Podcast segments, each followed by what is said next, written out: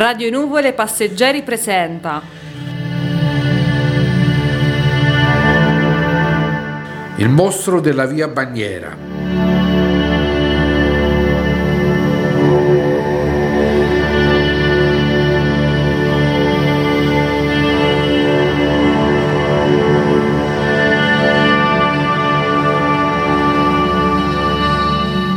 Breve estratto dello sceneggiato Rai che mai vi fu del 1971.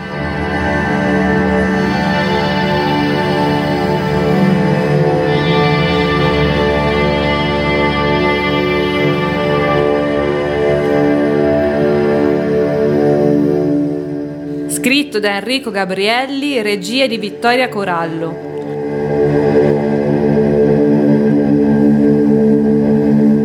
Music by DC di Co Carbone.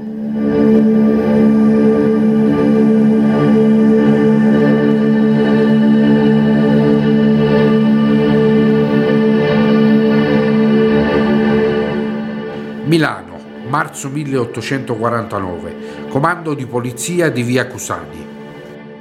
Angelo Serafino Ribboni, giovane uomo di media corporatura, con un grosso naso su una faccia sporca di fuliggine e vestito in maniera estremamente umile, saluta una coppia di sentinelli. E là, salve. Entra nel cortile e si scosta al passaggio di una pattuglia di ussari ungheresi.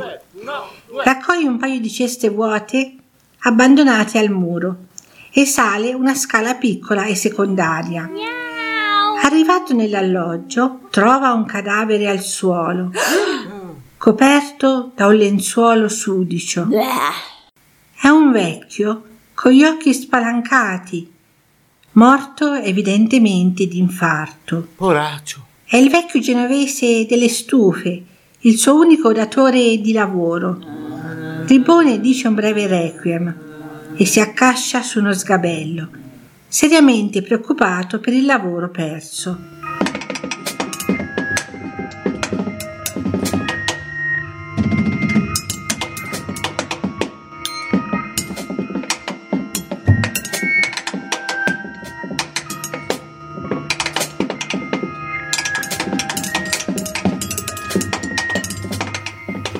Un'altra sala, al primo piano di Palazzo Cusani, il conte Giulai, ufficiale di artiglieria, comandante, si rade di fronte allo specchio. Il conte è un uomo di media statura, dal volto largo, capelli ricci e occhi azzurri, con una corta barba biondiccia distribuita in grossi favoriti. E parla con l'aiutante con un accento fortemente ungherese. Questa volta però non ci coglieranno di sorpresa. Disponiamo di 226 poche di fuoco e di 73.000 uomini di truppa. Altri 23.000 uomini ci raggiungeranno da Venezia, non appena questa città si sarà arresa. Tuttavia abbiamo ancora una leggera inferiorità numerica, ma è largamente compensata da una ferrea disciplina. E dalla totale fiducia nei capi.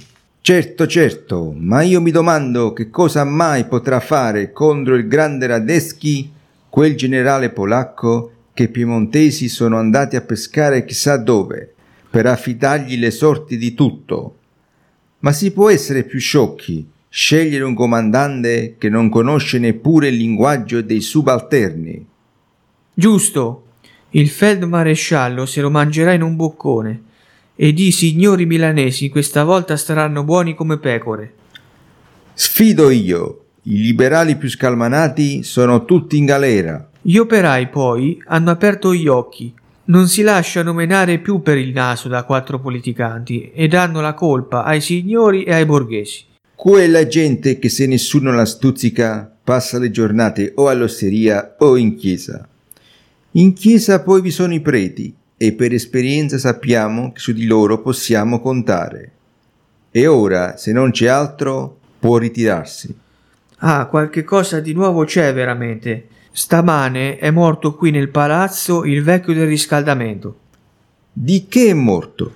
Polmonite fulminante. Ah, che seccatura! Chi mettiamo al suo posto? Non vorrei tirarmi in casa una spia proprio adesso. Il più indicato è quel facchino che aiutava il vecchio. È uno che non si impiccia di politica e nessuno entra qua dentro se non ha le carte più che in regola. Quando è così, dia disposizione affinché venga subito assunto al nostro diretto servizio. Ma lei, se lo ricordi, risponderà della sua condotta.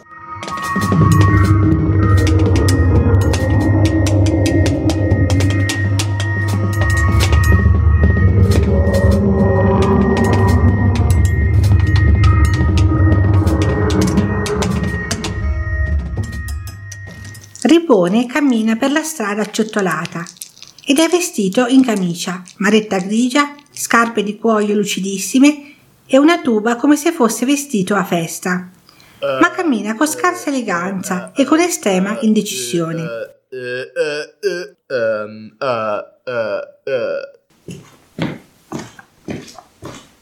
Si dirige verso Piazza della Rosa, alla bottega di stoffe del signor Bossisio. Il signor Posisio è piccolo, grasso, calvo e vestito di nero e quando entra in negozio il ripone sta congedando un cliente in uscita. Carissimo, Buongiorno, signor Bosisio. Il ripone imbarazzato non aggiunge altro e rimane in silenzio a guardare il negozio. Dopo un po', come a farsi forza, dice una frase di circostanza. Siamo quasi ad aprile e fa ancora freddo. ne avremo ancora per poco e dopo e magari scoppierà il gran caldo. A Milano adesso è sempre così, non esiste più la mezza stagione. I suoi affari vanno bene? Non mi lamento, grazie, ma qua ci vorrebbe una donna. In negozio di sieterie, io dico, fra femmine si intenderebbero di più. Io sono stanco, si vede che son vecchio, no? Eh sì, avrebbe bisogno di aiuto. Proprio. Se Rosetta, dico io, si decidesse una buona volta a darmi una mano, ma chi le capisce le ragazze d'oggi è bravo. Crescono, stanno in casa e poi... Si sposano? Bosisio, dallo sguardo, capisce al volo. C'è un altro lungo silenzio. Poi il Bosisio, tamburellando sul panciotto, al colmo del tentennamento, sbuffa. Intendiamoci, personalmente non avrei nulla in contrario a darti la mia Rosetta, sia chiaro. Avevo messo da parte 1400 svanziche con l'idea del matrimonio e poi ora ho un lavoro di importanza al comando. Vedi, ragazzo mio, oggi purtroppo la musica è cambiata. I giovani fanno quello che vogliono. Ai miei tempi bastava che i padri disponessero di figli e obbedivano. Ora invece noi padri non contiamo più niente. Allora è la Rosetta che non mi vuole. Su ragazzo, coraggio. Che vuoi farci? Per un taglio non casca l'albero. E ora scusami, sai, ma è ora di chiudere. Ciao Ribone ed auguri.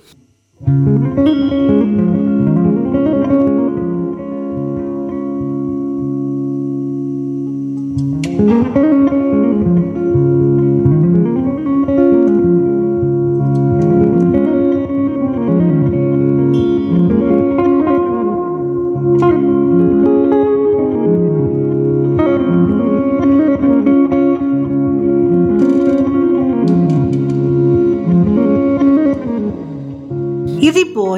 strada e cammina sull'acciottolato tenendosi la tuba tra le mani. Arriva all'ingresso di un vecchio palazzo in via Nerino. Tira il pomo di ottone del campanello e sente una voce rauca. Chi l'è? Interno di una casa, modesta ma non decrepita. C'è un tavolo con sopra due bicchieri e una fiasca e due sedie in paia ai lati, su cui sono seduti uno di fronte all'altro Ribone e Antonio Boggia. Una grossa croce di legno è appesa sulla parete e varie immagini di santini sono sparsi su ogni mensola, stipite e credenza. Il Boggia è visto di spalle, è in maniche di camicia, alto e robusto, ha capelli grigi ispidi, un po' di calvizie incipiente e i favoriti che tendono al bianco. Caspita, mio caro Riboni, come sei intappato e che bel tabarro! Dimmi la verità, hai un appuntamento, eh? No, no, signor Tony, sono venuto soltanto per stare un pochino con lei. Va là, Non mi dirai che ti sei messo la marzina per venire a fare quattro chiacchiere con un povero uomo come me. Ma cos'hai? Cosa stasera di funerale? Ecco, a lei posso dire tutto in confidenza. Ero andato a chiedere in moglie la figlia del Bosisio. Bosisio. Quale? Ho capito, il setaiolo del mercantone, partito con i fiocchi. Sì, ma Non mi dirai che te l'ha rifiutata. rifiutata no, il Bosisio mi sembrava anzi proprio per la quale. Non mi dirai che la ragazza ti ha trovato difetti. Primo piano del volto del ribbone. Il naso è fortemente pronunciato, i denti sono storti, manchevoli e neri. Le orecchie hanno del pelo irsuto e ispido. Non farti venire il magone. Muore un papa, se ne fa un altro. E tu non sei mica un partito da buttare via. A forza di accendere e spegnere stufe, qualche svanzica l'avrai messa da parte. O sbaglio? Per lei, signor Tony, non ho segreti. In previsione di questo matrimonio ne avevo messe da parte 1400. Un capitale, sei proprio bravo. L'avevo capito fin da quando, venti anni fa, ti avevo preso sotto la mia protezione e ne prestasti 200 alla povera zia Daria. Non l'ho mai dimenticata, mi creda la zia Daria. Tutte le sere dico un'Ave Maria, anche per lei. Io sono sempre vissuto solo come un cane e gli unici affetti li ho trovati in casa sua. Ah, eh, al diavolo la tristezza. Come hai impiegato i tuoi risparmi? Le ho fidate in una cugina che sta a Casciago. Ma tu sei matto! I contadini nascondono i biglietti di banca nel paglione e se li fanno mangiare dai topi. Fa una roba, vatteli a riprendere e depostateli in banca. E che ci dico a mia cugina? Penserà che non ho più fiducia in lei? Caro mio, se te ne presenta l'occasione, vai a Casciago e fatti ridare le svanziche. Inventati un pretesto, ma non far passare troppo tempo. È il consiglio che ti darebbe tuo padre se fosse ancora vivo. Grazie, Tony, ci penso sopra. I due si alzano in piedi e si avviano alla porta d'ingresso. Il Boggia riprende la conversazione. Ah, Ribone, ho preso in affitto un magazzino interrato qua dietro, al vicolo della bagniera. Se vuoi vederlo, è un semplice stanzino. Ma sotto c'è una cantina che se hai bisogno di fare qualche lavoro, senza disturbo, te la lascio senza incomodo. Esco ora e vado lì. La vedo volentieri.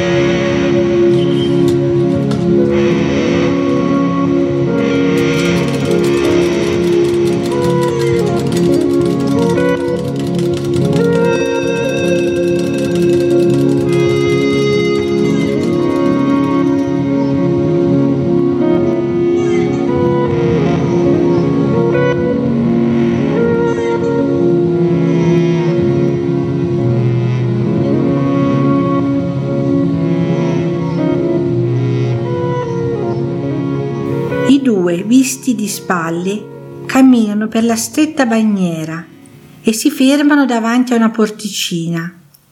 In tutto questo percorso il Boccia non lo si vede mai di fronte, ma sempre di spalle. Scendono delle scale e si trovano in uno sgabuzzino spartano in legno, molto buio. Il Boggia accende una candela. Gli arnesi da lavoro più grossi sono lì, ma te li faccio vedere la prossima volta. Ad ogni modo, ricordati che se dovessi avere bisogno di un locale, Il Boggia fruga tra la ferraia e prende un grande respiro. questo lo metto volentieri. Il ribbone sta guardando una finestrella piena di ragnatele con le mani dietro la schiena che tengono la tuba e ha un'espressione bonaria. A tua completa disposizione.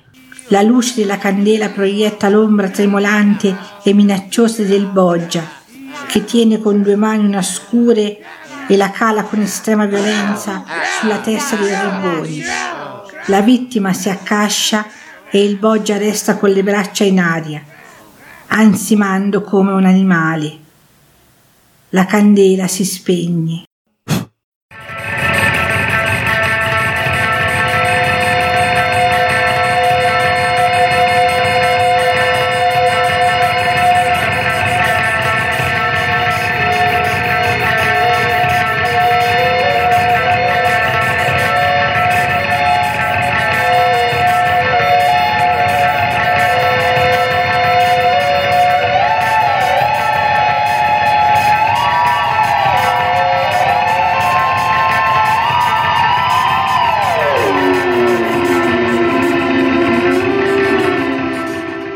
Marco nel ruolo dell'Antonio Boggia, Salvatore nel ruolo del conte Giulai, Elisa nel ruolo di Ribone, Claudia nel ruolo del signor Bosisio, Andrea nel ruolo di un aiutante, narratrice Eliana.